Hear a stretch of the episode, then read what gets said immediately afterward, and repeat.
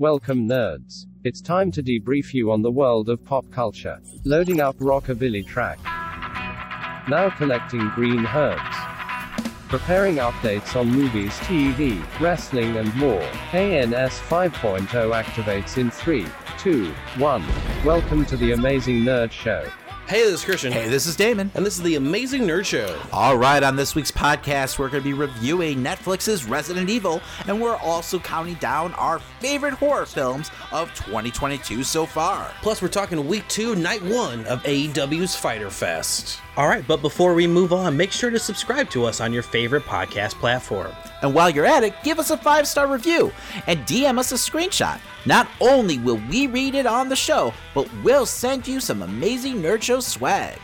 Let's get into the news. Every week, we collect the biggest headlines and rumors in nerdom. We're not mild mannered reporters, we're mere podcasters with opinions. Warning potential spoilers for upcoming films and shows ahead. Check timestamps to avoid spoilers. You have been warned. All right, up first, we have a huge Fantastic Four rumor on when we could be possibly meeting the first member of the team, and it's a lot sooner than you think. With Comic Con always comes a plethora of rumors, and one of those that have been like floating around recently has been from the Diz Insider Show um, about the potential casting and first appearance of Fantastic Four's Ben Grimm, aka The Thing. Currently, it's rumored that Jason Segel of How I Met Your Mother and Forgetting Sarah Marshall fame could play Ben Grimm, which I genuinely could actually picture being a great fit for this role. But what was more surprising about this rumor was that his first appearance could be ahead of the Fantastic Four altogether, having him appear in an episode of She Hulk on Disney Plus we have seen Disney Plus shows, you know, feature a lot of surprises lately in some of their series, so I won't say it's impossible, but you would think, you know, they would want to, you know, do the whole reveal of the Fantastic Four on screen together. That being said, they did just show a variant of Mr. Fantastic in Multiverse of Madness. So yeah, I, I kind of hate everything about this rumor, honestly. I hope it's not true. It just feels so anticlimactic for him to just pop up in She-Hulk. Uh, you know, I mean, I guess I could see it being a case of, you know, Ben Grimm, you know, before he gets his powers, um, you know, shows up on the show. Um, but even that feels anticlimactic to me. And I, I, I don't really like the casting of Jason Segel as Ben Grimm. Um, and maybe that's because, you know, my only exposure to him as an actor is through, uh, you know, the, that sitcom. What, what, what was it called, Christian? How, How I, met, I met Your yes, Mother. There we go. So it he just doesn't feel like a fit for the character at all for me. Uh, so I don't know. I'm hoping that this isn't true. Like maybe it's like a brief cameo at the like during the finale or something like that. Um, but I don't know. Like I mean, so basically, the Fantastic Four would have to already exist. Mm-hmm. You know, in this world, if he's showing up as the thing, and that would just feel weird to me. Uh, so that makes me feel like it's most likely Ben Grimm who's showing up, maybe. But I mean, who knows? I mean, we've already met a version of Reed already uh, in Multiverse of Madness. So maybe we do get the thing, and like the Fantastic Four movie is a flashback, you know, to like a year prior or something. I mean, there has been that rumor that possibly the Fantastic Four, you know, got their powers from the blip somehow. Um, just the same rumor we heard about the X Men, you know, mutants uh-huh. getting their powers from the blips. So I don't know. That just seems like the go to catch all like theory on the internet at this point. Well, I doubt that's the reason. I do think that when we get the Fantastic Four film, they're probably going to do, you know, either it'll just be a flashback or they'll allude to their origins. I don't think they're going to show the actual origin story. We've seen it on the screen so many times at this mm-hmm. point that I feel like they could fast forward through that. You know, like we can just go ahead and you know jump into like you know maybe day one, you know, with them as a team, um, you know, already powered up and everything. Um, I don't feel like you need to do an extensive origin background just because like it just feels like water that we've treaded already, right? Mm-hmm. So I would be totally fine with that. Like even if it jumps into them like in the middle of their first mission, you know, I'm I'm cool with that. You know, have them like fighting the mole man in the middle of like New York City. That'd be awesome. Uh-huh. Also, you're giving Jason Segel a hard time. He's he's had he's a great comedian. I feel like in the right you know role, he could possibly be a good Ben Grimm. You just haven't seen him in any of his I comedies. I need to see someone who's like gruff, you know, uh-huh. as Ben Grimm You know, he's need to he needs to have gravel in his throat. You know, like that's my Ben Grimm. So it's going to be a hard sell for me. And eh, I'm not saying you're wrong. I mean, maybe I'll end up loving him playing the character if he is playing the character. But right now, I just I'm having a hard time wrapping my head around that. All right, moving on, we also have another rumor about another character's MCU debut. That's right, Agents of S.H.I.E.L.D. star Chloe Bennet may be making her return as Quake. Industry source KC Walsh commented on a post on Twitter, and I'm totally paraphrasing here, but it was about how Agents of S.H.I.E.L.D., like the rest of the Defender shows, are going to be, you know, treated as different universes outside of the 616. And how when we see Quake next, she'll be kind of a different character, you know, featuring bits and pieces from Agents Agents of S.H.I.E.L.D. as a nod to, you know, those diehard fans. KC Walsh would go on to state, you know, this is how they're going to kind of do soft reboots for all these characters.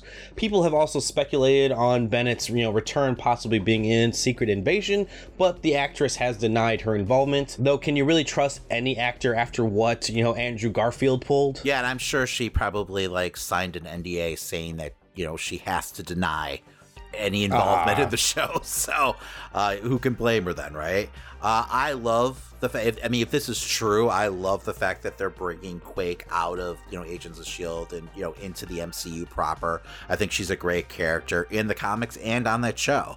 You could tell that it's kind of a passion project too for Chloe Bennet. Uh, she even voiced the character in the uh, Marvel Rising uh, animated series. Oh, okay. So if Quake is indeed going to show up in the Secret Invasion series, I'm super excited that it's going to be Chloe Bennet playing her. I'm all for them doing like a soft, you know, reboot for these characters from, you know, you know, the former Marvel TV, um, you know, the department that wasn't run by Kevin Feige. Uh, I just feel like it's the easiest way to bring them into the MCU uh, without having to worry so much about their previous like continuity. You know, just kind of assume that, you know, your audience knows just enough and have like just enough working knowledge about the character and that way you don't have to like retell their origin stories mm. all over again so um, I think that's the smartest way to go about it. Yeah, I don't need to watch Daredevil get shit thrown into his face again. You know, it's all good. We, we get it. We know how this happened. shit thrown it. The, the, the, it's like you're quoting Stan Lee, Christian. It's amazing. and then he gets shit thrown in his face, and he's got powers. The end. That's how it worked. All right. Daredevil, bitches. You're a fucking poet. And hell, I'm for them bringing like half the team back from Agents of S.H.I.E.L.D. Like, there's no reason why we can't get like Agent May, right? No, she was like one of the best parts of that whole series. So no, she's a great character.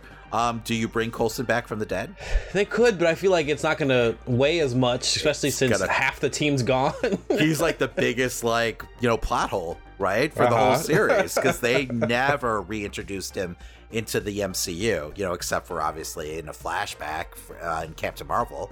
But otherwise, you've got a lot of, of explaining to do if he shows up. So, like, he might actually be the main reason why they don't want to consider Agents of S.H.I.E.L.D. like part of, you know, the MCU's continuity at this point. But at the same time, I wouldn't be surprised if there's a Skrull running around as Phil Coulson in Secret Invasion. Yes, right, and get everyone excited and everything like uh-huh. that, and then all of a sudden, yeah, they take it all away from you. Total, total Dick Boner moment. Exactly. Bastards. All right, up next, it looks like Madame Web's release date was pushed back. Yes, sadly, Madame Web has been pushed back from July 7th, 2023 to October 2023. While there's no official reason for the pushback, sites like Collider have suggested that Sony may have, you know, moved the film to put more space between this film and, you know, the upcoming Spider-Man Across the Spider-Verse and the delayed Flash film that are set for, you know, releases close to it in June. But funny enough, with the announcement of that delay, we also got an announcement for another Sony project in Insidious 5 that will now be taking the place of Madame Web on that July 7th release. Also on the Madame Web front, it looks like they casted Adam Scott in a role that, you know, is undisclosed at this point. Uh, Adam Scott is from Parks and Rec. I don't know if you watched that series at all, Christian. No, no, I know him. Yeah, okay. Know. Okay. Yeah. He's a great actor, so cool. Hmm. I have no idea who's fucking playing those. So. It'll be interesting to see exactly what the hell this movie's about because at this point I still have no clue. I'm exactly. guessing that it's really just like a low key like Spider Girl film because I just can't imagine like the entire film being completely centered around Madame Web running around, you know, on missions and shit. Because it just it goes against the grain of who she is as a character in the Mm-hmm. comic books. But who knows? It's Sony, right? Exactly. Uh, it'll be Morbin time anytime with Madame Web. But uh, yeah, I just I was hoping for something out of San Diego Comic Con to happen. I mean, we'll we'll see. There's still the rest of the weekend, so yeah. There, eh, do they have a panel announced? I don't know. I haven't heard anything about Sony being there. Yeah, I don't know. That's interesting. That being said, make sure you tune in next week as we'll have full coverage of San Diego Comic Con uh, since we record on Thursday and there's really no news at this point.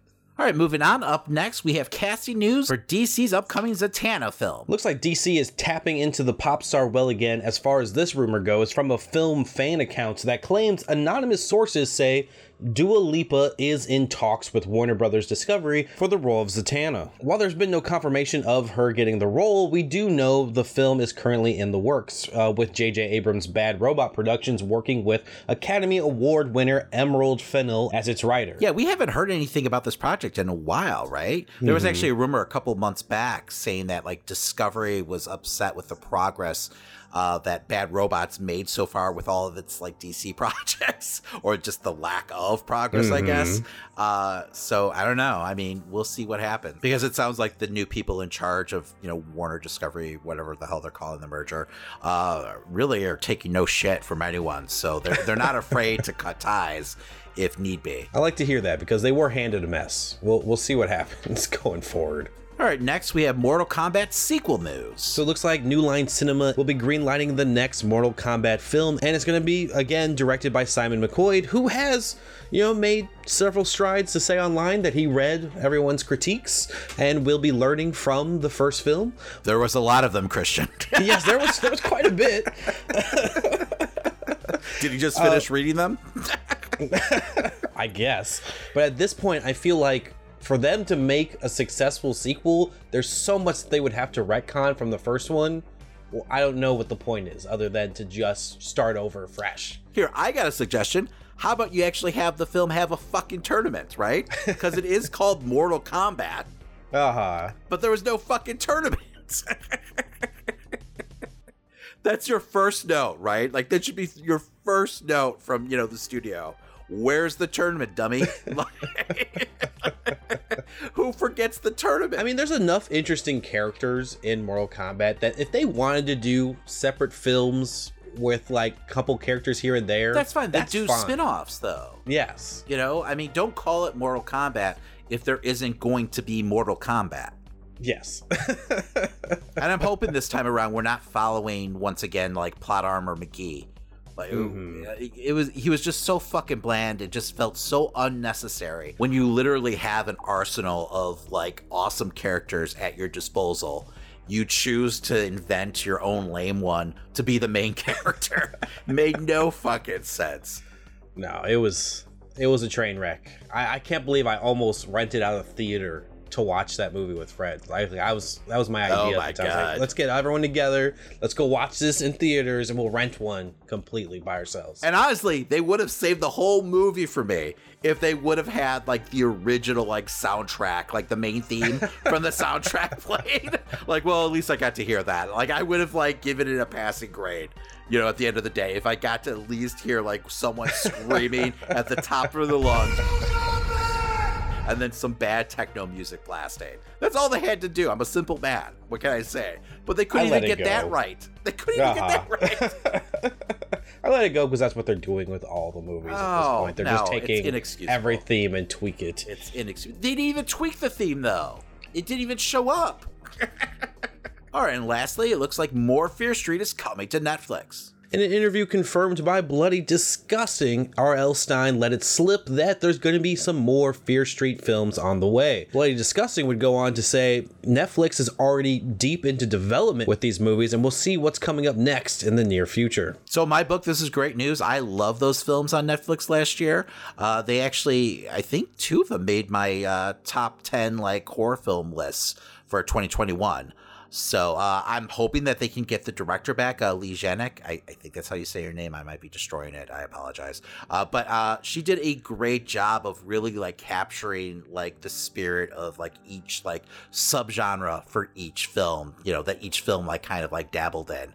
So, uh, but yeah, no. Here's to hoping to a brand new trilogy. Maybe someday I'll I'll watch those other two films. So I know you weren't a fan of the first film, and I agree with a lot of the issues you had with it.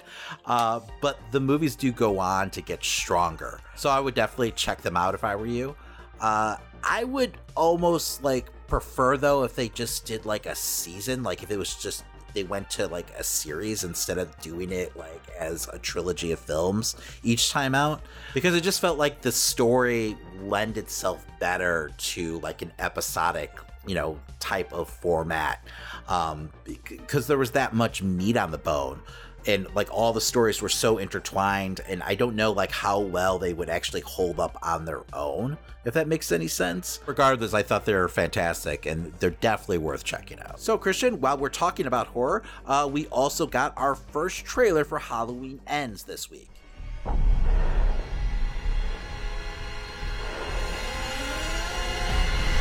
Come on let's go So right off the bat, I was super excited that this was just a teaser trailer, a true teaser trailer, and they didn't give us the entire film. I felt like they did that last um last film, you know, with the trailer where they, you know, basically showed us exactly what the fuck was going to happen in the movie. So I, I, appreciate that this was very brief and to the point. Uh, but yeah, we start off with the classic like Halloween POV shot uh, with Michael stalking someone in a house. Uh, then we see that it's actually Laurie Strode, who, of course, is waiting for him. Uh, last time we saw Michael, he just killed Laurie's uh, daughter, so I'm sure she's even more vengeance driven than ever before. I know there's supposed to be some kind of time jump that takes place here, and obviously, you know, it's Halloween again, so at least a year's gone by uh, if not more. Uh, but after the scene, we go straight into montage mode. We see some familiar characters from the last two films. Uh, we see Laurie's granddaughter. We see that deputy that Laurie's like sweet on. Uh, a lot of people are getting choked, you know, but it's very brief, so it's really hard to make out exactly what's going on. Uh, but after that, uh, we see what looks to be probably, I'm going to guess, the third act of the film with Michael stalking Laurie in a dark house. Uh, they go at it in a kitchen. Uh, it looks like he's about to shove her hand down a garbage disposal, and then she, of course, stops him by stabbing him through the hand. And that's how the tr- teaser ends. It's kind of abrupt and a weird point to end the teaser, but whatever. Um, so I'll be completely honest. While everything we saw in the teaser was fine, uh, this did really nothing to get me excited for this movie at all. And I mean, that's partially due to like Halloween Kills being such a letdown.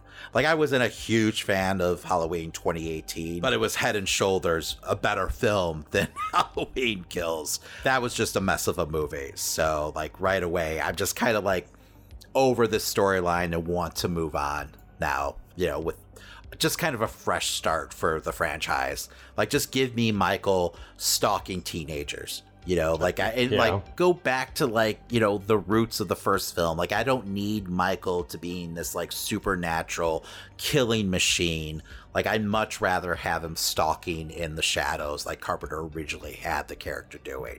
Like i feel like that is so much more effective and that's the halloween i'd love to see them to actually like you know remake or just restart new. Like in that first film obviously like laurie's not even his sister so i mean who's to say you can't restart the story again in the 70s and just have Michael, you know, stalking a random group of babysitters again? I mean, you could have his origin story still intact. Um, you know, you could have Dr. Loomis hunting him down. You just don't need to have the Laurie Strode character at all in the story for it to work. I don't know, that's just me. And I think, you know, part of it's because we've already you know seen this story play out in like H2O and Halloween Resurrection even though Halloween Resurrection's awful you know don't get me wrong and I forgive me for even bringing it up but I mean, but we've been down this road already we've seen this mm-hmm. story play out at this point I just don't think you need Laurie Strode to make a good Halloween film I mean, I'm in the same boat, but I just don't think there's going to be a studio that has the balls to to make it a simplified film. I feel like they're all going to go back to trying to just make it a gore fest every single time. I think that's they see how that's you know succeeds. They know it's what people want. They want that Halloween spectacle of Michael running around stabbing people. It'll be a better film But, to I mean, you know. he he stabs plenty of people in the first movie, but and it still Yes, works. but- I- don't, you know, and I mean, this all really started with the sequel. You know, th- that's Mhm. when they started to get more gorier and everything like that. So, I mean, it started long ago, um, but it it doesn't have to be that way. Like, if you look at films like The Strangers, they basically took the template of what Carpenter did in the first Halloween you know, Mhm. and just kind of expanded on it and did their own thing. That movie was all about suspense and tension. Like I would love for them to just go back to basics. And I know you're right. You're you're probably not going to get that now. I mean, cuz there is an audience that's been trained at this point that, you know, Michael Myers means like all these, you know, creative graphic kills. And don't get me wrong, I love that in a slasher film usually. And I feel like you could probably like balance that to a certain extent. I want Michael to be the shape again. Like I want him like lurking in the shadows. I want him in the frame without you even noticing him until it's too late. Like that's the Michael I fell in love with. I mean there's just something more frightening to me if Michael doesn't have a motive. You know, like if it's not all based around him going after his sister. Like if it's just a case of him being truly pure evil. Like it's a lot more frightening to me if he just randomly shows up somewhere, you know, and you know slaughters a bunch of teenagers, uh, than if it's a case of him just stalking his sister. no, it's definitely more horrifying when there isn't a motive. Like Yes. it's just unfathomable. You know. and it's a it's a, a storyline that Carpenter himself hates. I think he said in interviews it was something that he just threw in to uh, part two's script because he needed a reason for Michael to show up at the hospital going after Jamie Lee Curtis again. I mean, I'm fine if they throw in a couple, you know, gory kills here and there, but like I feel like there's a good balance that they could meet that could really give us a great film. But nonetheless, that's definitely not what we're getting here in Halloween Ends. No. and maybe they surprise us. You know, maybe they, you know, somehow do go back to, you know, Michael's roots, but I, I doubt it. I mean, these were filmed back to back, right? I don't think they're. I'm not sure. I think that was the original plan, but I think the pandemic got in the way of doing that. Gotcha. Well, all right, Halloween Ends comes to theaters October 14th. So we're a little past the halfway mark for 2022, and I thought this would be the perfect time to discuss some of the best horror offerings this year so far. Especially since, due to a crazy start of this year for me personally, I hadn't really been able to review most of these films when they first came out. So maybe this is just a glorified excuse for me to play catch up on the podcast, but hey, whatever. Here's my top five horror films of 2022 so far. And now Damon's top 5 horror films of 2022 so far. Number 5, Scream. You're all in danger. Sydney. I've seen this movie before.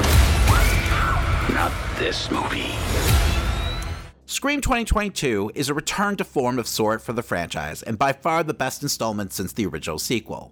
With a running theme tackling Hollywood's current trend of requels and elevated horror, this film is both vicious and fun, and possibly, fingers crossed, the first step into finally moving the series forward from the original core cast. Here's to hoping next year's sequel can continue the momentum built here. Number 4, You Won't Be Alone. Tchau, Lidisso. You Won't Be Alone is a poetic horror folktale by first time director Goran Stolevski. It's an enchanting nightmare that definitely won't be for everyone. This hypnotic, slow paced story about a girl who's kidnapped and turned into a witch by an ancient evil spirit is as much about our main character's lust for life and unbridled curiosity as it is about the supernatural. Stilvinsky is a brilliant visual storyteller who's able to say a lot with very little dialogue, and his choice just to have the horror take place in these beautiful scenic settings make this film feel even more unnerving. All these elements combined with the fact that this is his first movie makes this film feel special and like the arrival of our next great genre director. But only time will tell. Number 3, X. Farmer's daughter, take one. I need to be famous, Wayne. All the best people are. There ain't nobody else out there like you. You know why? Why? Cause you got that X Factor.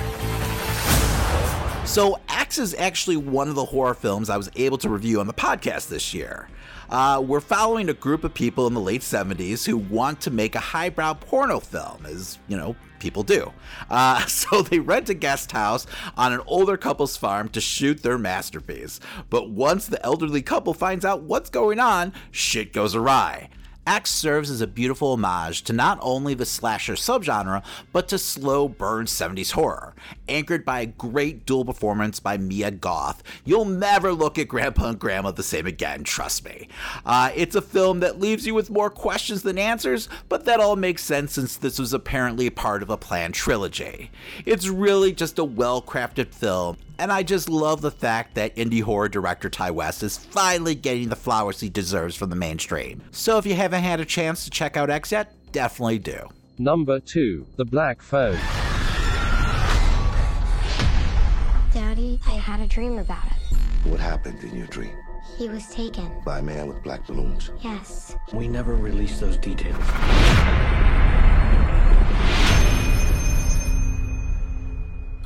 The Black Phone is directed by Scott Derrickson and based on a short story by Joe Hill. This truly effective horror film relies more on atmosphere and performances than jump scares and horror tropes. The grabber is terrorizing a small town, abducting and murdering children in his basement. Little does he know that it's his deceased victims that are going to help his latest victim fight for his life.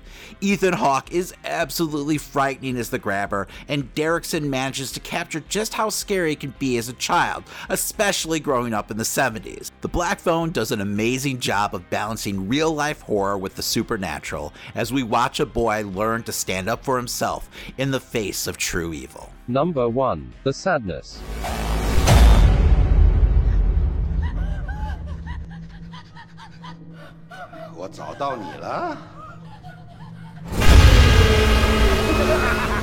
The sadness is not for the squeamish and sure doesn't give a shit about your feelings. It's a transgressive punch to the gut laced with social commentary. First time director Rob Jabbaz gives us a pandemic that unleashes everyone's id and turns it up to 20. The result is a plague of homicidal maniacs who commit some of the most horrific atrocities ever captured on film. Bleak and relentless, the sadness is an experience that horror fans will never forget, and that's why it's number one on my list for horror films of 2022 so far. So that was short but sweet, but a real solid start of the year for the genre. Uh, make sure to stay tuned as we plan on staying more current with our reviews horror wise, especially with our schedule starting to free up, as we seemingly do have a lot of great movies on the horizon in 2022. So here's to hoping for a fantastic second half of the year. And now a quick word from our sponsor, Manscaped. Hey, you, got Bush? Well, you definitely do if you haven't tried the best products from our sponsor today, Manscaped. Taking control of your bush is important. These products are so good, you're going to be showing pride in your new bush free yard. It's a fact that you'll have the best kept nutsack on the cul de sac, so save big and be the most hygienic version of yourself by using our discount code 20NerdShow for 20% off plus free shipping at manscaped.com. Listeners, you know I don't got bush because Manscaped helps keep my rocket raccoon high and oh, tight. Whether you're looking to go bald like an eagle or just in need of a safe trim, Manscaped is dedicated to helping you level up your full body grooming game. Listeners, the grooming package I highly recommend is the Performance Package 4.0. That's because inside the package is the Lawnmower 4.0. This electric trimmer is a bush's worst nightmare. This trimmer is designed to reduce grooming accidents and shave hair on loose skin thanks to its ceramic blades and advanced skin safe technology. No need for night vision goggles, this trimmer has a LED light to allow you to mow the lawn in the dark. It's basic landscaping. When you trim the hedges, the tree stands taller. The second best tool in the performance package is the Weed Whacker. This fine-tuned nose and ear hair trimmer will make sure your nasty nose pubes are under control. Instantly add some pep to your step with the Crop Preserver Ball deodorant and crop reviver spray on testy toner. With a performance package purchase, you get two free gifts a Shed travel bag and the patented high performance reduced chafing Manscaped boxers. They have a bunch of other products on their website to help you maximize your confidence and grooming game. So listeners get 20% off plus free shipping with our code 20nerdshow at manscaped.com. Kate Bush may be trending at the moment, but your bush needs some help. That's right, so make sure you're running up that hill and get 20% off and free shipping at manscaped.com by using our code 20nerdshow. It's time to level up your grooming game with the ultimate bushwhacking tools from Manscaped. All right, Christian, this past week you watched a brand new series, huh? That's right, I watched Netflix's Resident Evil. Warning spoiler alert. Major spoilers for Resident Evil ahead. You have been warned.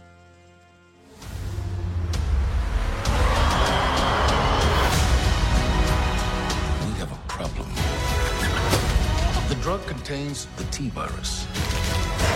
The T virus can make monsters. Billions will die. Everyone, keep your mouths shut. From the trailers, I was pretty interested in this series, and I know Netflix is looking for their you know next big win and has been slinging around money to a lot of different properties. And me, you know, being a longtime Resident Evil fan, I had some hope for this to be kind of a decent Resident Evil show. And while there are plenty of fun elements to this show with callbacks and nods to the game's canon, its storyline, inconsistencies, and overall horrible writing and unlikable characters make for an incredibly hard watch in the end. But let's, you know, start with the positives since that list is a bit shorter. Um, you could tell, you know, the show was, you know, heavily influenced by the game's storylines. From its zombies to its cultists, there were a lot of moments that I pointed at the screen saying, hey, that was definitely inspired by this or that. The attention to detail in how, you know, monstrosities are created by the T virus was handled very well, especially with their effects and CGI not being overused or overshown like some series that we've been getting recently, where they kind of put the CGI effects in broad daylight where you can see all their little, you know, mistakes that they make. This show did a great job of hiding its special effects to better immerse the viewer, which I appreciate. You know, on an editing and cinematography note, I think there was a lot of effort put into uh, making things look as good as possible. And while the action sequences were on the lesser side, you know, not as good or as well choreographed as maybe shows that we got, like, you know, All of Us Are Dead, where the action was so heavy and you really felt everyone was at risk, it still had that classic Resident Evil action vibe that longtime fans can expect from something like this. But you know, fancy effects and good action and good camera work only make for some spectacle here and there. And where this show fails is really in its dual narratives that feel so disjointed from one another, even though it's clear they were trying to pull, you know, parallels during the two separate time periods the show, you know, takes us through. In this, we, you know, follow the story of Jade Wesker in the year 2036 as she tries to find a way to, you know, manipulate or control the zombies or zeros in order to protect her family and community. And while that's happening, we also, you know, join Jade back in 2022 when she was 14, right before this new outbreak in New Raccoon City, as this kind of takes place sometime after the destruction of the first Raccoon City due to an outbreak that we, you know, we all know of from the games. In 2022, Jade's twin sister Billie gets bitten after trying to stop her father Albert Wesker's lab from doing animal testing. From there, the T virus brings a little bit more aggression out of Billie, but for some reason, it's not really altering her genes like it has everyone else in the past that caused the big outbreaks. But still, the risk of having her lash out at moments is the main driving force as Jade and her sister try to find out what's really going on at Umbrella. Meanwhile, in 2036, Jade is being hunted by Umbrella, in which, you know, leads her to getting just about everyone she encounters killed as she makes mistake after mistake. Watching all this go down, at no point did I find a single character likable or relatable or, you know, worth caring about in the slightest. And the biggest reason for this is, you know, the wishy-washy writing that was attempting to make big twist moments happen for each episode. But what really happened in the end was that each character was just constantly contradicting themselves at every moment. Young and old Jade specifically would, you know, tell us how they feel and then make choices that went against that or, you know, change their whole direction mid conversation without any real reason. Young Jade was the hardest to watch because it felt like they were going for that, you know, Rue from Euphoria kind of character, but never really nailed down the relatable human aspect of the character. Instead, she was just obnoxious and kind of, you know, abusing her sister, who in the future, Jade is constantly calling her sister Billie, you know, this evil thing that died when she was 14. But the show never really actually has that come to fruition. In fact, that plus many other moments Jade talks about in her past become massive plot holes that make what are supposed to be, you know, these parallel stories just completely derail from one another. The actress um, Ella Balanesca, which I hope I'm saying that correctly, um, who plays adult Jade, I feel did the best with what she was given, and I could see her in other lead roles um, for action series or films. I kept picturing her as like a, you know, Tomb Raider or Indiana Jones like character. And really, I don't think it was any of the cast issues for this show. I, f- I feel like most of the cast really fit the characters that they were trying to play. Like Lance Reddick, who was playing Wesker, you know, did a great job playing like these multiple roles that he had. Though I don't even want to go down the rabbit hole that all that Wesker shit was. I mean, honestly, somehow Netflix gave us a show worse than Lock and Key in the end. So, with that said, before I bury this any further, I'm going to give Resident Evil a D minus. While as an adaptation to the game, there was a lot there that you know was faithful and or heavily inspired by the story. It's just the writing for this project absolutely destroyed anything it had going for it. This week's episode is also sponsored by Athletic Greens. Our next partner has a product I use literally every day. I started taking Athletic Greens because I realized gamer foods like energy drinks and chips weren't all that nutritional. I hated taking vitamins as well and wanted a supplement that actually tastes great. And luckily, with AG1, I've found a tropical flavored blend that I drink every single morning. Well, Christian, that's because with one delicious scoop of AG1, you're absorbing 75 high quality vitamins, minerals, whole food source superfoods, probiotics, and adaptogens to help you start your day off right.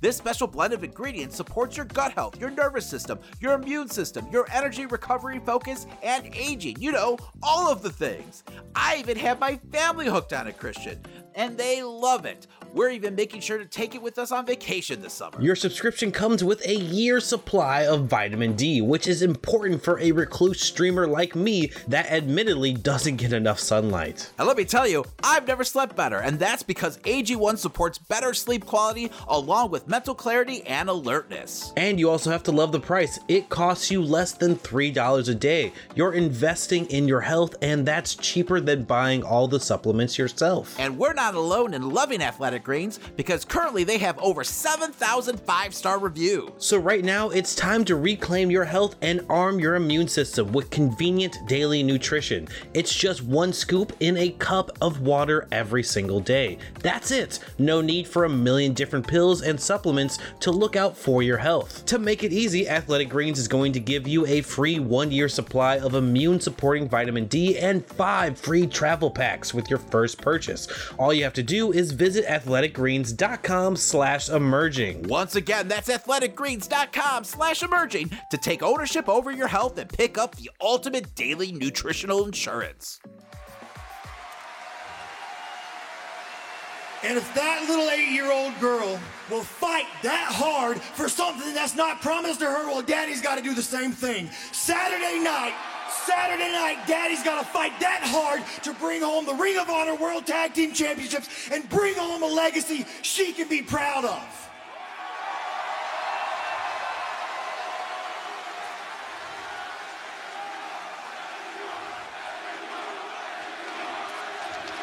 Saturday night.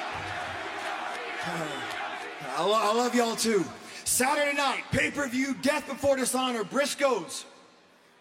I'm gonna fight like an eight year old girl. Well, all right, it's time to get into week two, night one Sure. of Fyter Fest. hey, it started off with a banger, though. We had Brody King going over Darby Allin. Yeah, uh, nothing like witnessing a live homicide in the middle of the ring, right? Holy fucking shit. Like, I was expecting Brody to probably go over here, but not to like this degree. I mean, this was a slaughter, and I loved every fucking second of it. Um, they really built Brody up as like a monster. So I'm wondering like what they have in store for him uh, in the future. Jesus Christ, he just looked like a killer out there. um, you know, we you yeah, Darby's smaller in stature, but like rarely do we see him get like dominated like this. Mhm. And I know it was all to kind of like set up this storyline between like, you know, Darby and Sting in the House of Black. But I don't I don't know. This caught me off guard. Uh, but like I said, I, I thought it was great. I mean, I like that they're really setting up, you know, Brody as a monster. I mean, they don't have many wrestlers that you could really like put in that category. I feel like. Um, I mean, yeah, you've got Luchasaurus, and you know, you've got uh, Murder Hawk, but I don't know. It's it's refreshing to see them push someone like this. No, my first instinct was like, are they gonna have him be like the foil for like Wardlow down the road? Like, will that be like you know the one guy that Wardlow just can't get Oh, over? that would be- is Brody King. Oh, well, I don't know about that, but I could see them setting up a match somewhere down the road, you know, Mhm. between Wardlow and Brody King, and that's going to be a fucking banger. I mean, Wardlow was surprisingly not on the show this week, and I don't think he's on Rampage. I, I thought that was interesting. I don't know if he's hurt or if he's sick, um, but you would think with like you know him just winning the title that they would want to feature him or at least have some kind of like vignette with him in it, but that wasn't so at all. But they didn't even mention him, I don't believe, on the show. But like I said, I love this match. I mean, that Gonzo bomb. Like I really was scared that like Darby was seriously hurt afterwards. like I was just watching him to make sure he would move, you know. Um, but I, I I loved everything that happened afterwards. Also, they didn't draw things out. They had both teams get into it right away, and then you had Miro showing up. Uh, you know, and I'm guessing you're supposed to be like wondering what side he's going to be on. Uh, I'm guessing that he's going to side with Sting and Darby. I know he had the sunglasses on, and I mean, they held the shot a little too long on him. Uh, but you could tell that they're trying to get over the fact that like one of his eyes might be blacked out from, you know, Malachi's mist. Um, I'm wondering if they're going to do something with Sting's makeup since he was also misted. Could we see like him starting to get corrupted or something? That'd be kind of cool. That'd be interesting. I don't know how far they're gonna go with it. I just I don't know. I don't. I, I hope it's. I mean, it's probably just gonna be team matches, right, between the three of them. Um, I don't know. Like, I can't see like Sting getting a singles match against Malachi. Yeah. You know, they've done a great job of protecting Sting at this point, and rightfully so. He's in his sixties. uh, but I don't. I I really have no clue like where this feud goes right now. Buddy Murphy's in Australia. Apparently, uh, he'll be back at some point. So maybe this turns into like a trios thing. Um, which would make sense. Uh, you know, Mhm. do they kind of like do they stretch this out to all out, or is this going to be like a TV feud? I feel like they'll probably it'll be a match at all out at this point. Like I feel like they stretch it out that long because there's a lot of things that they can do. It's going to be a lot of promos and stuff like that. I'm imagining, but you know you're going to have a lot of face to face moments with Sting trying to go after them. Yeah, and like you could tease, you know, what side Miro's on and everything, Mhm. um, you know, for the next couple weeks, and then you finally have the big reveal of him siding with, you know, Sting and Darby, um, which would be interesting. Uh, but yeah, and then you have the match set up, you know, perfectly for All Out. So that's probably where they're gonna go. Um, I would like to see Darby though go on a singles run after this? Because I feel like he's been involved in a lot of Yes. these like you know team feuds with Sting, which I mean is fine for right now since like if you don't have any like championship like angles in store for the guy, but like I would like to see him at least pursue one of the titles. I mean, I know he had his run with the TNT belt, but I felt it feels like that was eons ago at this point. So let's see him, you know, chase after that belt or the All Atlantic or you know whatever title you know Tony you know introduces in the next couple months. So I mean, maybe even shows up on in like uh, ROH. On the flip side, I could say the same thing for Malachi Black. I'd like to see him go on like a singles run Yes. too. Like I feel like he should be like a top contender for the world title. You know, I mean, how great would it uh, a Malachi Black versus uh, I mean, how great would be like a TV feud between Black and Moxley right now over the interim uh, title? I feel like that's something that could get you through the next couple weeks until you get the Mhm. returns of like Punk and possibly Kenny Omega, which has been rumored lately. Uh, he might be actually making a comeback before All Out. Knock on wood. Uh, so I mean, why not? I don't know if they're saving like his big title push till like Punk's back because you know that they will work very well together as well. That's true. That's true. It just feels like that main event title picture is so murky. Um, mm-hmm. And I'm kind of anticipating like MJF to get involved at some point too. Like I could see that being really like the first feud Punk gets into. Like he comes out like after Punk, you know, beats Moxley and is like the you know named the true champion, and then like you know MJF comes out and you know stakes his claim on the title, and they reignite that feud. So, and it's a perfect parallel, you know, for both of those characters, right? You know, before it was Punk who was like the voice of the voiceless and the, you know, rebel outlaw, and now you're kind of painting MJF in that light. So, and like Punk is like the old established guy, right? Um, mm-hmm. I just feel like that dynamic would work perfectly, and I could totally see them going that route. Up next, we had a backstage moment where Ricky Starks and Powerhouse Hobbs interrupted Cole Karter, who was on his path for the FTW Championship. So this is an NXT 2.0 guy who got released uh, allegedly for some kind of wellness violation. Oh, so okay. I was surprised to see him show up in AEW so quickly because it was uh-huh. just a recent violation. so, uh, but whatever. I mean, maybe they believe his story or there's something behind that. You know, we don't know. Uh, but I was surprised also to like see him featured in such a predominant position on Dynamite. You know, going after Ricky Starks for you know the FTW title, which he doesn't really defend very often. Mm-hmm. Um, you know, and maybe that's becoming a thing where he does these open challenges, uh, which it, it, seems like they're going that route, you know, just by going off of what happens after the match. Ricky and Hobbs allude to a storyline where he gets killed. on NXT oh, okay. 2. I have no idea what the fuck is going on on the other channel right now. Uh-huh. But apparently he was part of this like mob group and to write him off, they mentioned that he swims with the fishes now. So that's why they had the little Shark Weeks hat. Um, and they mentioned like we and they mentioned we heard you swim with the fishes. Well, now you're swimming with the sharks. So it was a cute little line, I guess, acknowledging, you know, the other show's storylines. Just feels weird for a guy who was like, I don't know, not heavily featured on the other show. Um, uh-huh. I, I don't know. Like maybe he knows someone. I don't know. I like it, it was weird because usually, typically, like a wrestler this caliber, because he's pretty green, you know, not a known established guy on NXT, really like usually they get a tryout on uh, Dark or Elevation, but for some reason he's getting a tryout on Dynamite. So I don't know exactly why that would be, especially when you have such a packed roster. You know, I mean, there's so many other wrestlers who are just sitting in the back waiting for something to do. So I don't know. Like it just feels odd to me. Um, so I'm guessing Khan is high on him for some reason. Uh, but what we saw later on didn't do much to impress me, honestly. Up next, we had a match between the Blackpool Combat Club, that's Jon Moxley and Wheeler Yuta, going over the best friends, while Orange Cassidy and William Regal kind of went back and forth on commentary.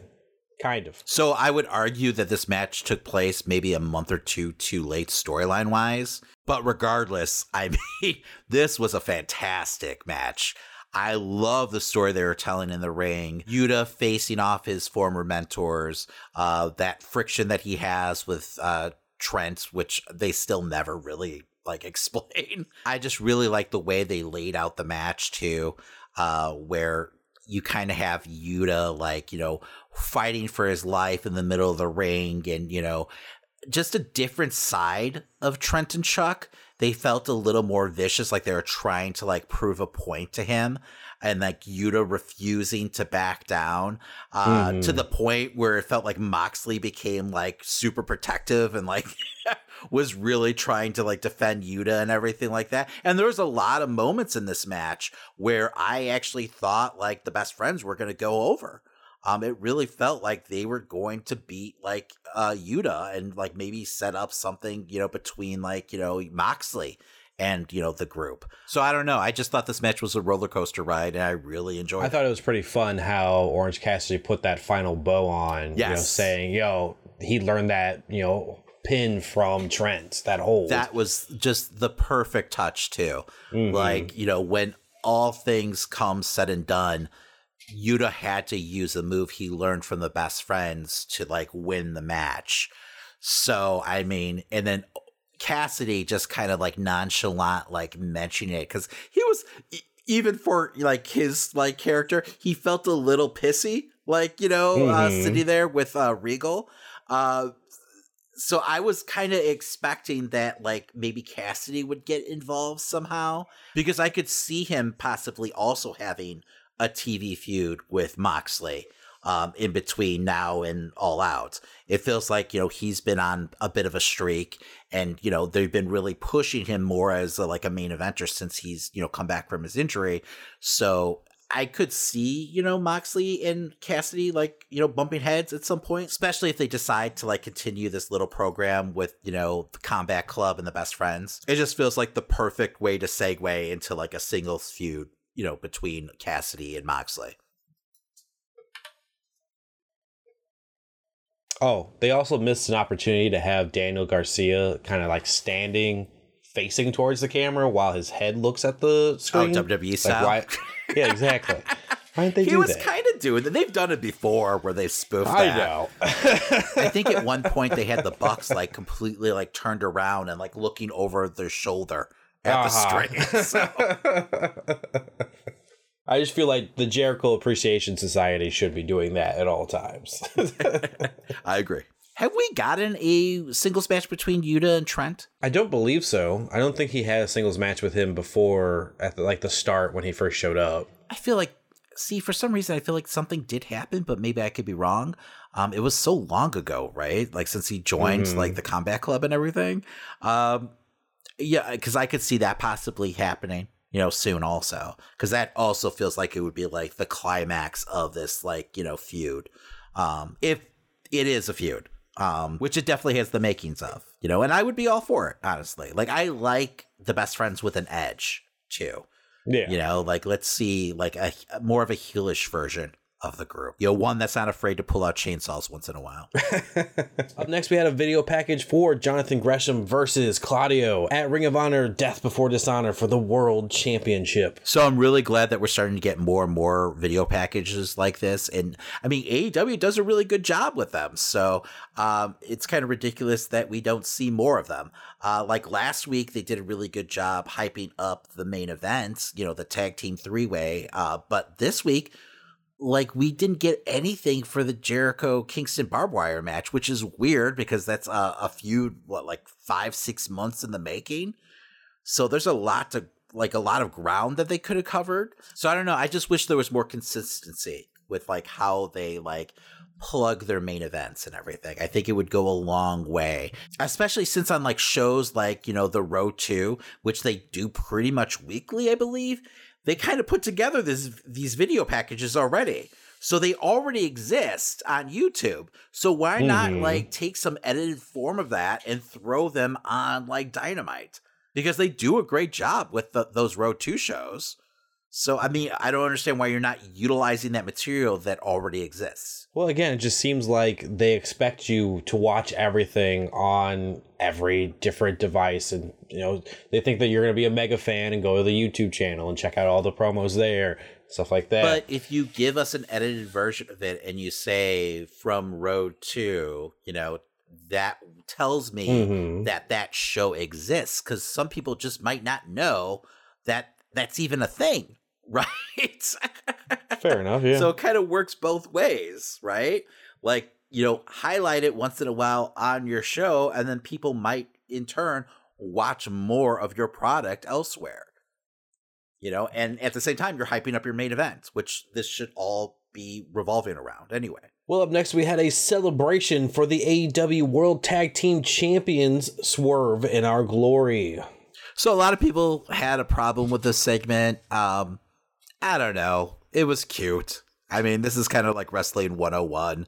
Yeah. I was fine with it. I mean, I thought it did a good job getting like your new tag team champions like over, showing that, you know, they're connected to some celebrities and everything. And, you know, showing that, you know, celebrities are at your show and making it look like you're the hot show to attend right now. Cause that's, you know, the, the entire reason you have celebrity involvement. So it was well, exactly. And Swerve has been doing this. Like he's been bringing different, you know, people to the back. He'll have a backstage Yes. segment where uh, different celebrities there. You know, that's just what he's been doing with his gimmick. Yeah, like he's got this like entourage of different like Uh-huh. producers and musicians around him. So I feel like it's par for the course. Like I didn't mind. I know a, a lot of people took issues with uh Gates knocking out Tony Nese. It was a sucker punch, whatever. I'm fine with it. I mean, you could have done it with Mark Sterling and protected Nese Yeah. a little, but it is what it is. I mean, usually I do have a problem with celebrities like going over on wrestlers, but that feels like a thing nowadays that I just have to get over. especially since we have like Logan Paul, you know, uh, you know, Penny Mysterios on the other channel. Uh, but whatever, it is what it is. This was Yeah, remember, Bad Bunny gave us one of like the best matches for WWE last year. it was one of the best celebrity matches. yes.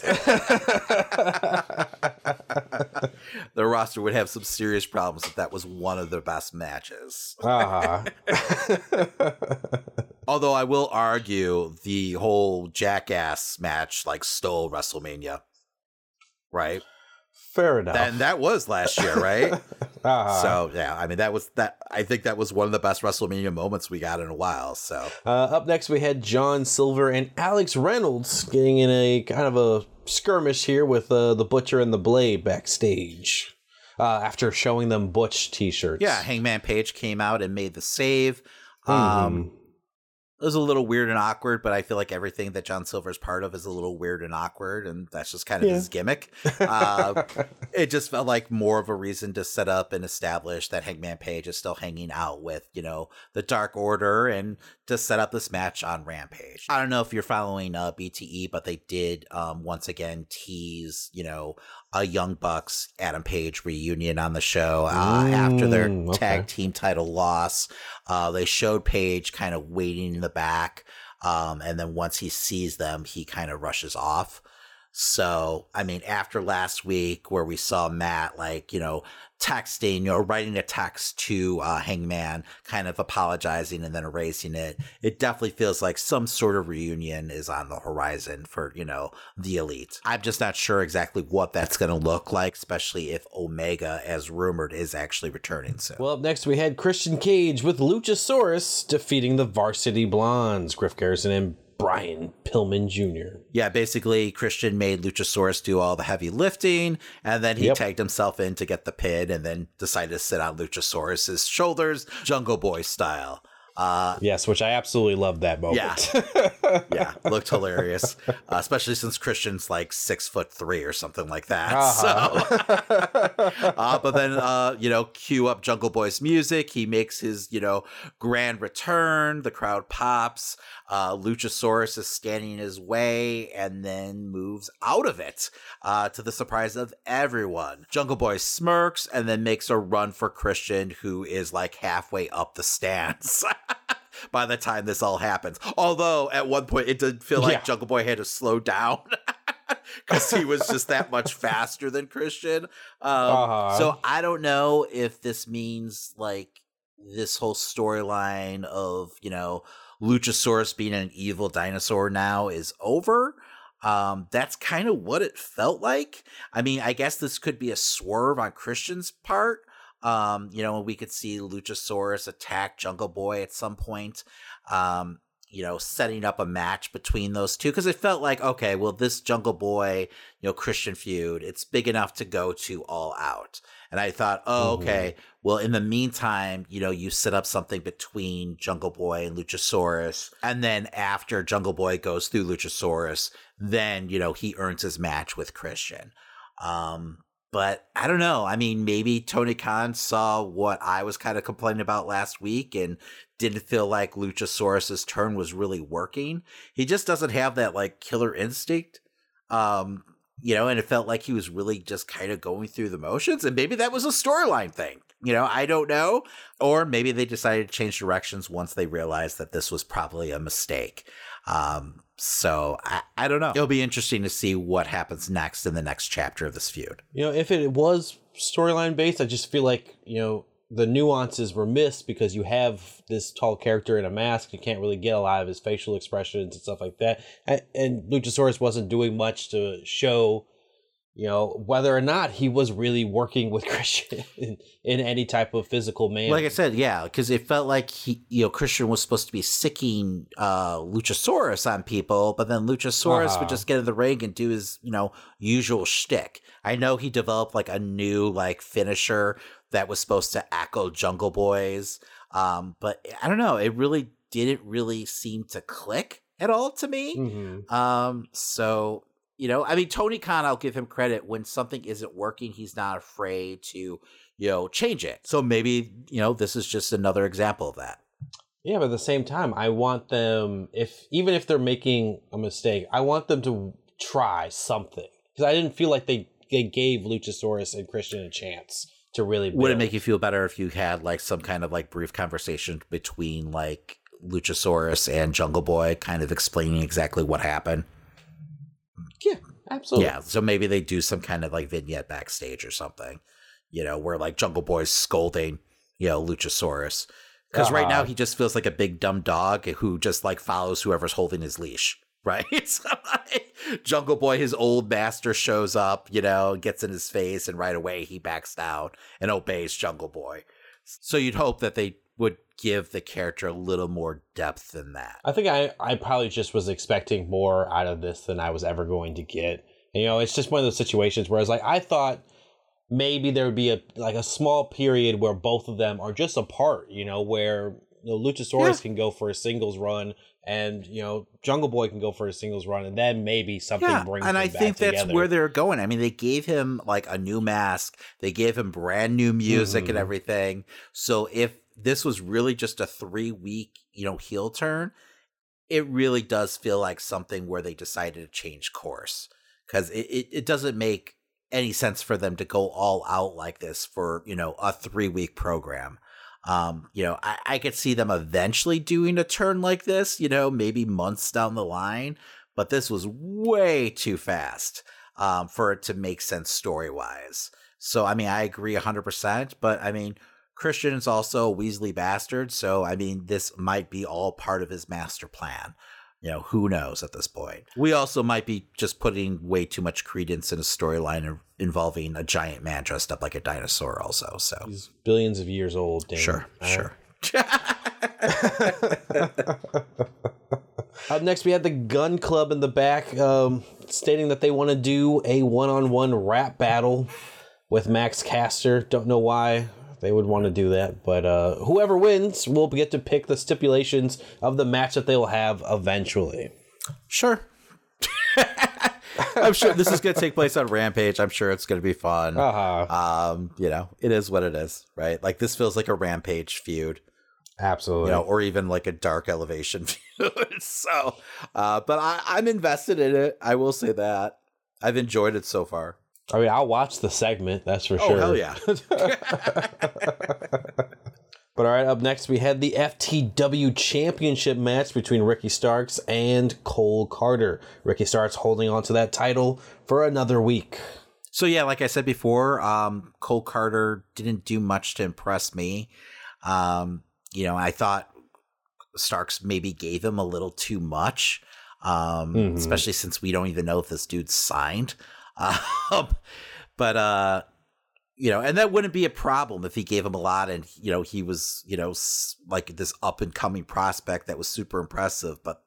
That's not the case. Like this guy still feels rather green and, you know, definitely needs more seasoning. So it just it, it felt like a strange setup for a match. I would like once again, like I'm not sure why this wasn't taking place on like dark or elevation. I also just don't know how much this did for Ricky in the long run also. Since this is a guy who just got fired off the other show, you know, to have him like show up and put up such a fight against, you know, Mhm. one of your you know quote unquote champions seems a little ridiculous but whatever like i said like if he showed a lot of promise or something, I'd get it, but you know, I just don't at this point.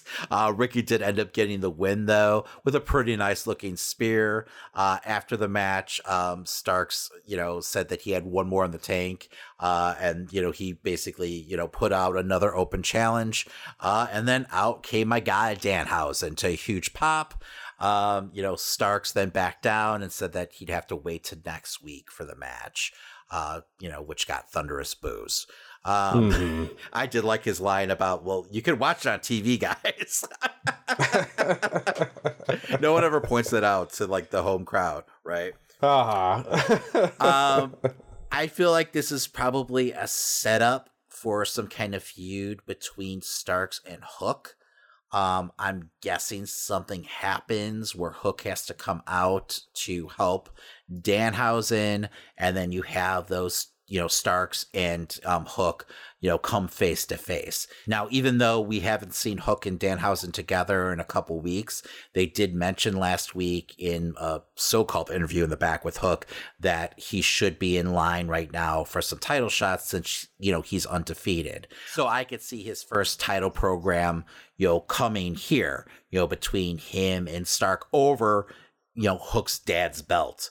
So yes. it just feels like the perfect, you know, program for him to start off with. You know, the first real program for him to start off in. Um, so I wouldn't be surprised at all if that doesn't happen. Or or Danhausen, FTW champion. I would love to see it, but I doubt it.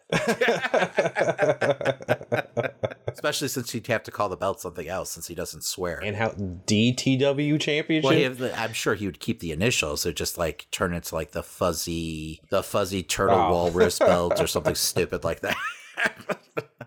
Up next, we had a backstage segment with Kris Statlander, Athena, and Willow Nightingale, with Athena pretty much stating that she wants to go after the TBS title while Kris Statlander goes after the women's world title. It's like, oh, is that how it works? Like, Athena I, I can just declare that? like, feels so weird storyline wise. Like, okay, I'm going to go after this belt. You should go after the title belt. You know, that way we don't have to fight or anything.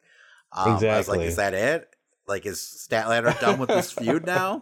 I guess the intern baddie, something must have happened. I don't know, she fell, you know, ill or something because the match was announced earlier that day. And then yeah. all of a sudden they changed it. So it was very WWE. Um, it was on the show. They did it on the show too. She was still on the card. Oh, really? On the show itself? Yeah, because when I was watching, they showed a picture of her still in the match oh. and they hadn't oh. announced it oh, yet. Oh, that's weird until around this segment. Yeah, so, so I don't know what happened, but yeah, no. Um, I mean, when it comes to Statlander, I hope that's not the way they write her out of this feud because that'd be pretty ridiculous.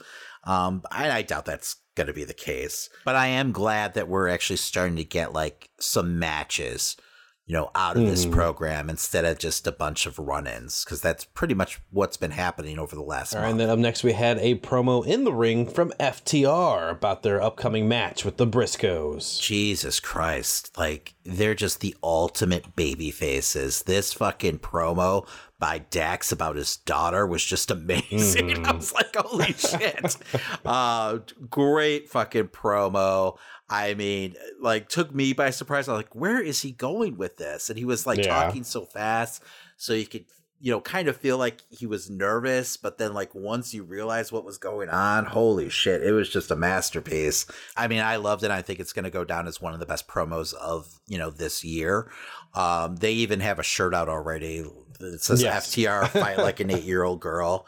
Just amazing stuff. Really well done. And to top things off, you know, it did get me more excited for this, you know, match between FTR and the Briscoes on the ROH, you know, pay per view coming up this weekend. Um, you know, which is saying a lot because I mean, Tony's kind of like, you know, backed into a quarter because he can't have the Briscoes on the show. Mm-hmm. So, and I guess the Briscoes are actually under full time contracts with ROH now. Uh, that came out uh, from the press conference, the ROH press conference that Khan did earlier today. So um, I thought that was interesting. But yeah, no. So he he really has to kind of like jump through hoops to get like this program going over on TV. Because it, it almost felt like for a moment there, like they were going to come out on on screen. I was like, "There's no way that they can," yeah. but this felt like an opportunity for them to interrupt. Yeah, I- I mean, I could see this match actually closing out the show. Um, I feel like it only makes sense, honestly. I mean, they had such an epic showdown, you know, last pay per view. Um, you know, I feel like this is probably the most like highly anticipated match on the card, and I really don't see anything being able to follow it, especially since it's like two out of three falls. So, since the Bucks interfered in the last match between these two teams, do you think they interfere again? I mean, I think there's a possibility. It depends on where they're going. If they want the Young Bucks versus you know uh, FTR at All Out or not, I don't. I don't know if that's the plan. Yeah, I mean, because they did like the last time, it did set up a match between FTR and the Young Buck, Bucks um, shortly afterwards. Um, At this point, it doesn't feel like they're going in that direction, especially since the Bucks just lost the AEW title uh, titles, and then we do know that you know it seems like there's something going on between like them and Hangman, and there's the rumor that Kenny Omega might be coming back soon. So it just I don't know. It doesn't feel like it's in the cards right now, even though everyone just kind of assumed it was like a done deal for All Out. You know, FTR versus the Bucks for all the belts. Um, which I mean they they could honestly save to full gear or something like that. I'm sure there'll be some kind of match between the two teams uh, by the end of the year. Um, it's just more of a case of when and where. Also, just got to find out whenever Ring of Honor is going to have a deal with a show. Because, like, if they had a certified deal on some network or if they're going to a streaming thing, I could see the Briscoes winning this one. You know, getting the titles back and then starting off the show with the Briscoes. I don't know. tag I, I still but- feel like we're headed towards, you know, FTR capturing, you know, all the belts. You know, even if it's not from the Bucks, like I could see them beating, you know, Mhm. Swerve to your glory. Swerve, what? God damn it, Christian! What is it? Swerve in your glory.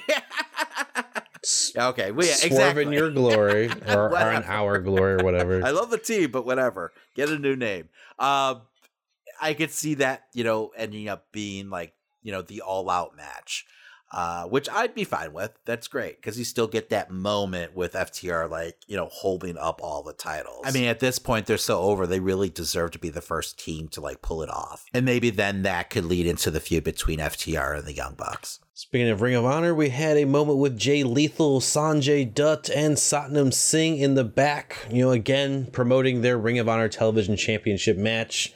Uh, and then Christopher Daniels showed up to challenge him for a fight at on Rampage. It's just so weird that like we don't even get like a like video package with Joe, you know, answering all these challenges. Like, I mean, do you think it's a choice for them to Mhm. hold Joe off until the pay per view? Um, because you would think that like it, when push comes to shove, they'd want like Joe on the show promoting the match. Uh, it just feels so strange and disjointed. I don't know. It, I mean, it's not doing much for me to see again another promo from Jay Lethal with no zero, zero anything.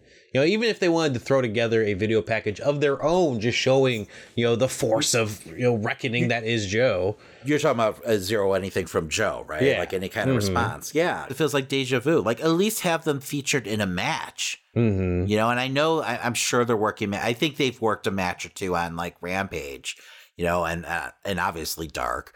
But like, give them a dynamite match. Do something to like hype this up a little more. I mean, I know. I, I guess they're gonna do that on Friday's show. You know, between uh, you know Jay Lethal and uh, Christopher Daniels. So, but it just feels too little, too late. Up next, we had Athena and Willow Nightingale going up against Jade Cargill and Kiera Hogan. Cargill getting the win. The match was okay. Uh, I really like Willow Nightingale. I would like to see her Mhm. like get a full time contract with AEW. I know she worked the ROH pay per view and everything like that, but she just has a great like charismatic personality. Um, you know, and just feels like the ultimate baby face.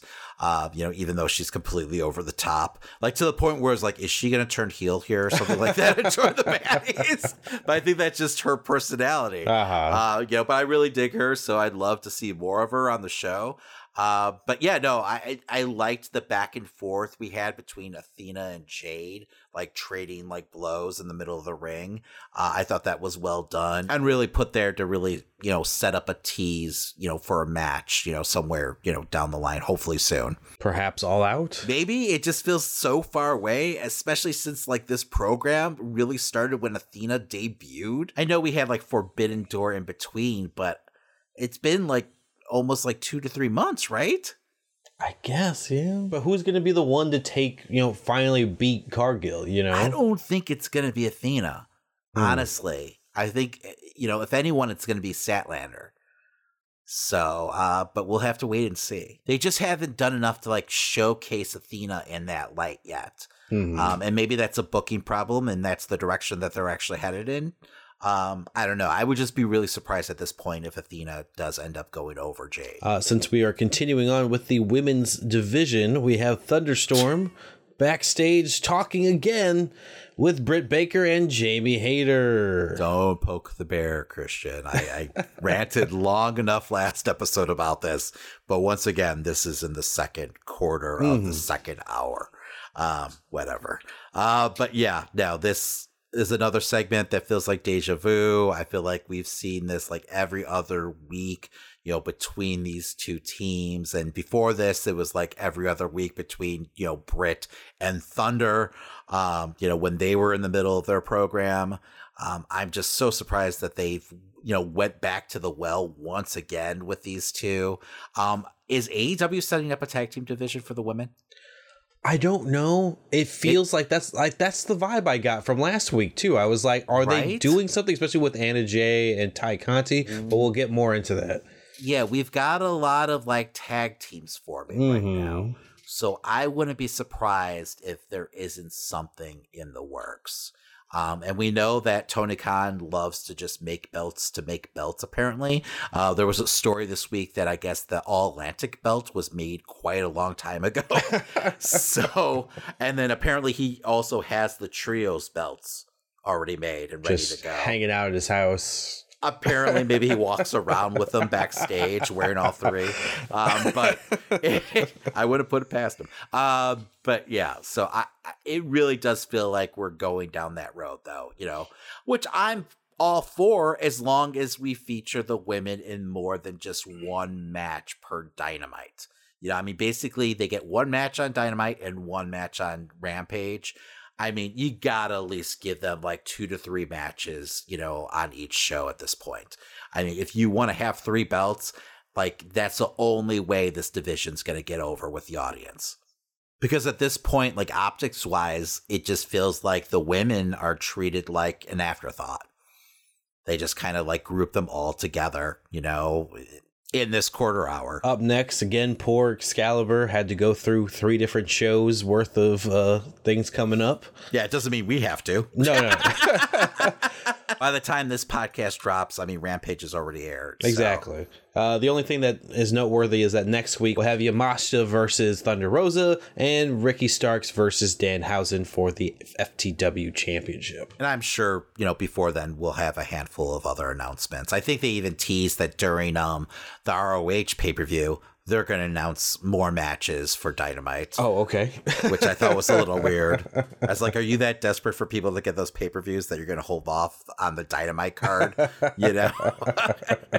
But speaking of a little odd, we had the barbed wire everywhere match with Chris Jericho defeating Eddie Kingston. All right, so before I completely bury this match, because that's what I'm going to do, um, I did like how the match started, you know, with Kingston like beating Jericho over the head with the barbed wire microphone that he got from Justin Roberts.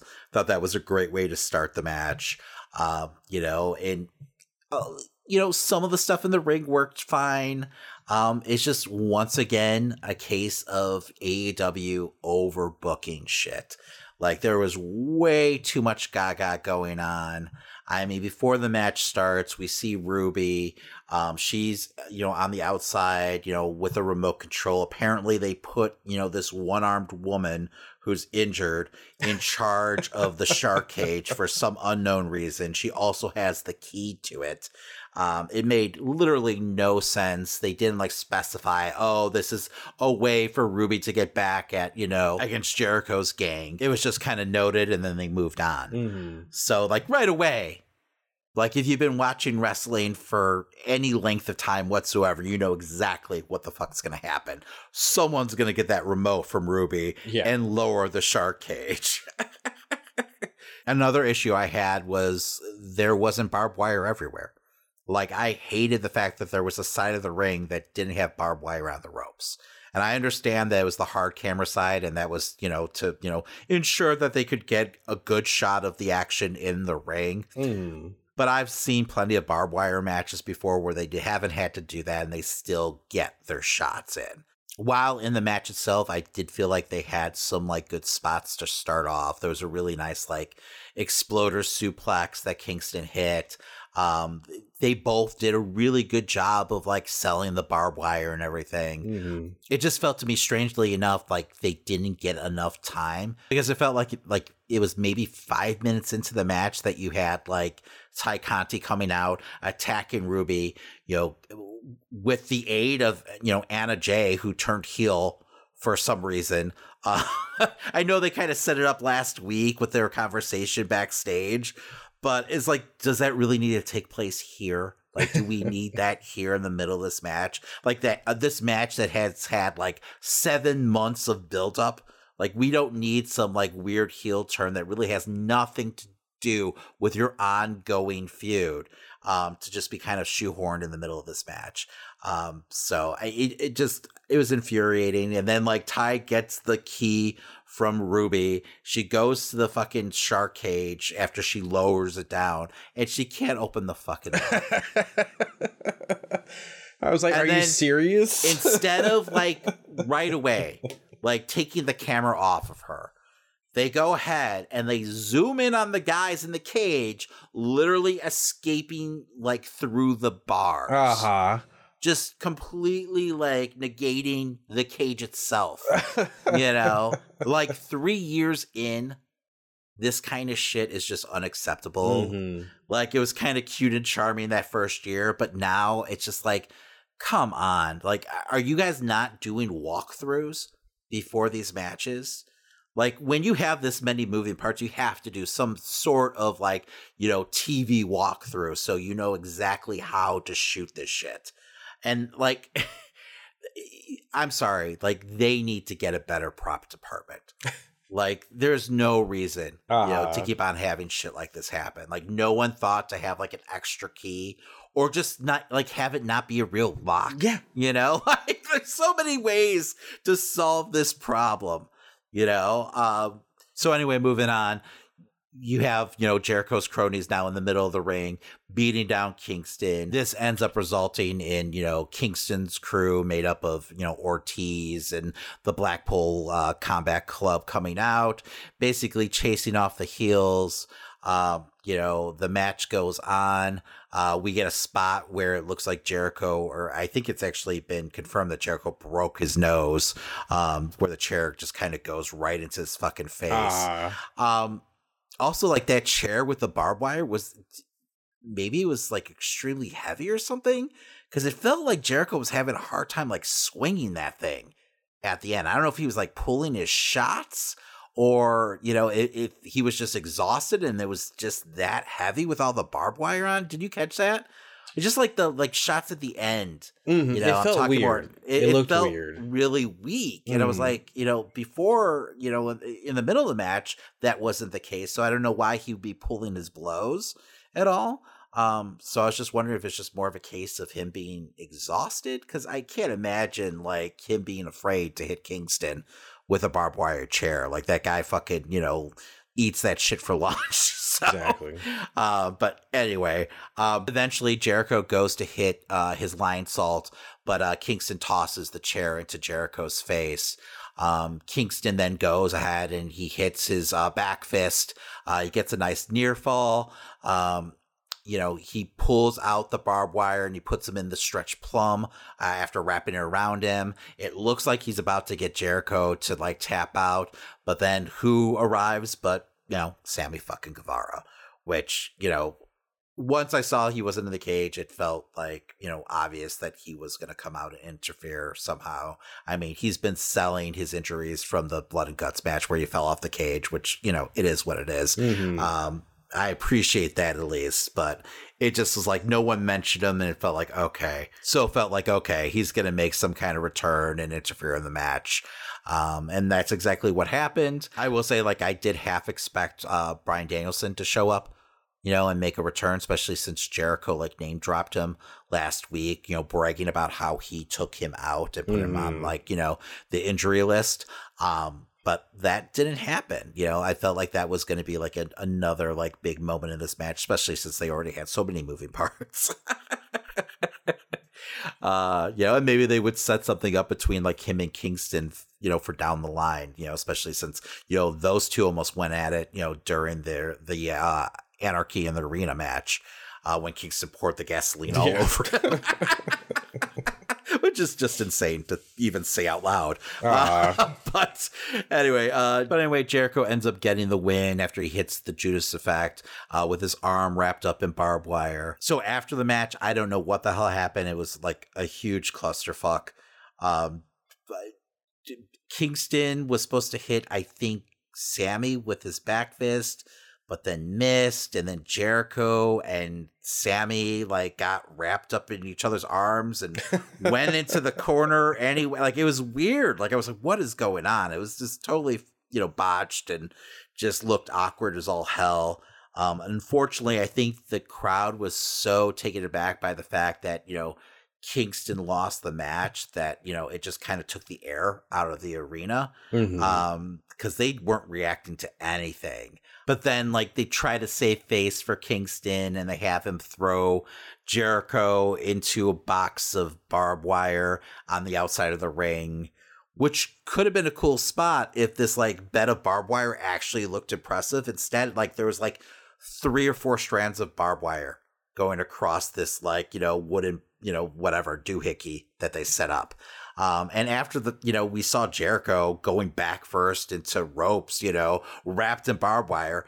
It just really, I don't know, it didn't do what they wanted it to do.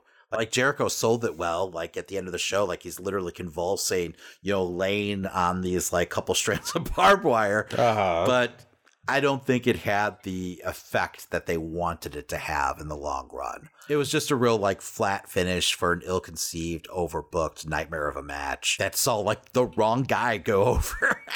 Cuz like like this feud all started off with, you know, a babyface versus babyface match with Mhm. Kingston getting the win and Jericho, you know, refusing to shake his hand. So this entire program felt like it was all revolving around, you know, Kingston getting his respect, you know, and finally like winning like a big program. Cause that's all kind of like how this started with Jericho saying you can't like win the big one yeah. and the program ends with Kingston after God, what six months? And I know they had a lot of like you know stops and starts because you know Kingston got injured. Mhm. Um, but after six months, Kingston doesn't get the big win.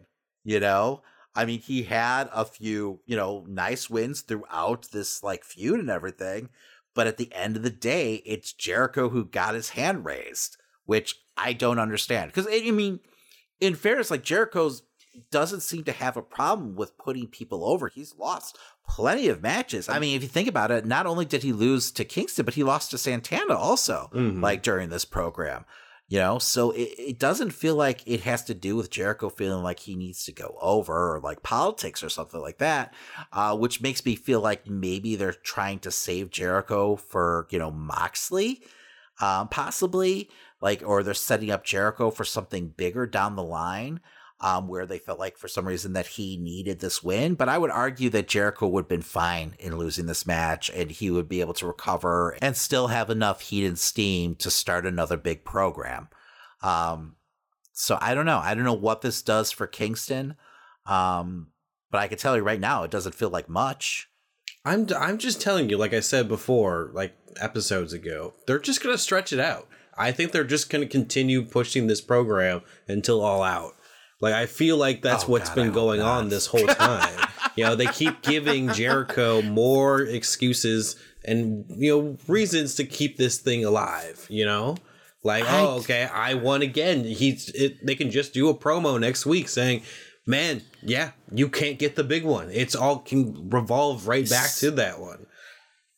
I would give you a small chance of that maybe happening if they didn't like mention over and over again that this was the final match last week.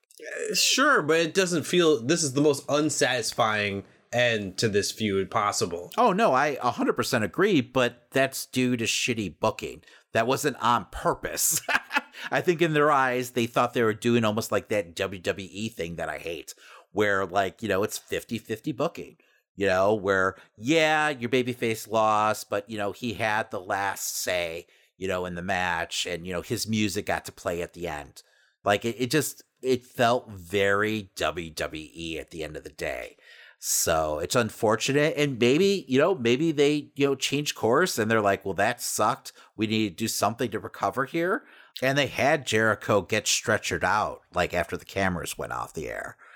So I don't know, man. Like I could see like Kingston, you know, ending up like in some kind of feud with like, you know, Claudio or even like, you know, Danielson when he gets back. You know, because that felt like that was definitely in the cards. I don't know if this loss maybe puts Kingston on a darker path and we see some kind of like heel turn out of him where, you know, he starts blaming other people because it definitely felt like they were setting up something between him and Claudio, with Claudio, like, you know, stealing that moment from Kingston.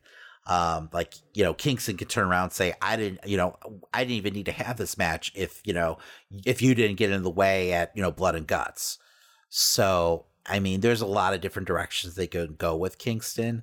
I mean, there's a lot of different directions you can go with Kingston, especially if he does all of a sudden have more of an edge to his character and he's even more of an in betweener than ever before. I mean, with a punk, you know, a CM Punk coming back eventually, I mean, who's to say we don't get a program between those two? I mean, Punk's been making like subtle digs at Kingston, you know, since he's joined AEW, and I know they had their one match, but he's continued to do so, and I mean that's all purposeful. You know, th- that's going to end up turning into a program eventually. Um, and we do know they have that big show in New York, so I mean, maybe Kingston, you know, gets a big match with Punk in New York. It would have been real cool if like Kingston had won the interim championship and it would have been Punk versus Kingston trying to determine who would have been champion. I think that would have been a, a more interesting storyline than Moxley versus Punk. Yeah, because there's more of a story there, Mhm. right? Um, where there's not really much heat between Moxley and Punk, although they're both skill performers, so I'm sure they'll stir something up. Hmm. Um, and who knows? Maybe Kingston goes after Moxley. You know, maybe you do get you know Kingston winning that belt from Moxley. I doubt it. Um, and then you do have that match between you know Kingston and Punk. You know when he comes back. Um, you know, it, it sounds like that's probably not going to happen, especially since it seems like Punk is, you know, slated to be coming back before All Out, so that just feels almost too soon. Um, Mhm. But I'd love to see Kingston maybe on a tirade after losing this match, and that's kind of the direction they're headed in, like where he's got something really to prove, and it's like Kingston against the world. Um, I think that'd be an awesome direction for him. Uh, but to bring it back to the match uh, that happened today, uh, I just think I could get over a lot of you know the excessive Gaga if there had been an extra ten minutes before that of just pure fighting between Jericho and um, Kingston. I think that that just would have been a, the easy answer to all the extra bullshit that they put in the match. No, I agree. I, I agree. They just didn't have enough time. Like the match was overstuffed. Mm-hmm. Um, you know, they were trying to do way too much with way too little time. So I, I think an extra like 10, 15 minutes would have gone a long way.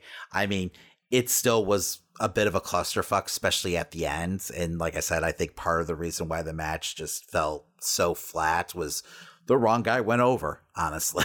Mm-hmm. but I mean, I don't know. I I'd like to give like Tony the benefit of the doubt, and maybe they have something cool in store story wise, you know, for both guys. It just I just don't see how that's possible right now. It, it just you know, a lot of times AEW can be very predictable, but that's not a bad thing when it makes sense for the story that you're trying to Mhm. tell. Um, you know, sure, once in a while they'll sh- you know throw you a curveball here and there, but usually that's a good thing.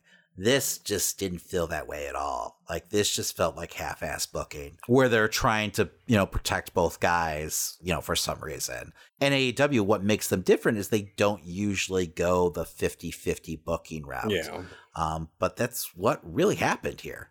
But yeah, I guess after this, it's, you know, Fight for the Fallen, which for some reason they have to have another event after this event. But uh, after this, it's the road to All Out. And we'll see if any, well, who's going to be there at this point. Yeah, hopefully everyone stays healthy, and you know we actually have some big returns in store. You know, because they they they definitely need it. That's the terrifying part about all this. It's like they keep saying all these wrestlers are going to be back in time, but it, what if they're not? You're right. I mean, that is frightening. So, um, luckily they have such a giant roster where you know I'm just starting to now feel like the loss of like some of the bigger names because if you think about it, I mean Kenny Omega hasn't been on the show for eight months. Like that's crazy, crazy, yeah. right? Um, but the roster is so stacked that you know it it really hasn't been felt until like recently. So I mean, I don't know. Apparently, Adam Cole has said that he's on his way back soon. So, and it looks like Punk is, you know, hopefully, you know, going to be returning also. Um, yeah, I mean, I the one that worries me the most is probably Bryan Danielson, just because the nature of his injury. So Mhm. hopefully, you know, knock on wood, he's able to get healthy, and you know, he's also ready to go. Yeah, we'll learn more as the weeks go on. But for today, that does it for wrestling. Well, that does it for this week. That's right, and as a friendly reminder, if you're listening to us on your favorite podcast platform, remember to subscribe, rate, and give us a five star review. Exactly. It sure does help an independent podcast like ours continue to grow. And while you're at it, make sure to tell a friend. Plus, if you like any of the stories we talked about on this week's episode, make sure to check us out on Facebook, Instagram, and Twitter to catch the full articles, trailers, memes, and more. That's right, you can follow us at Amazing Nerd Show on all social media platforms. And hey, if you're looking for extra content, make sure to catch our streams every weekend on Twitch, plus YouTube videos Monday through Friday. Want to support the show further? You can head over to teepublic.com and get yourself some amazing Nerd Show merch. We've got t shirts, hoodies, stickers, and more. And if you post what you bought and tag us on social media, we'll send you some additional nerd swag if you live in the United States. Well, all right, David, what are we talking about next week? All right, so next week we'll have all the news coming out of San Diego Comic Con, and we'll also have a film review for Nope. Plus, we'll be talking AEW's Fight for the Fallen. My name's Christian. And my name's Damon. And that was The Amazing Nerd Show. You're all going to die down here. I've heard that before.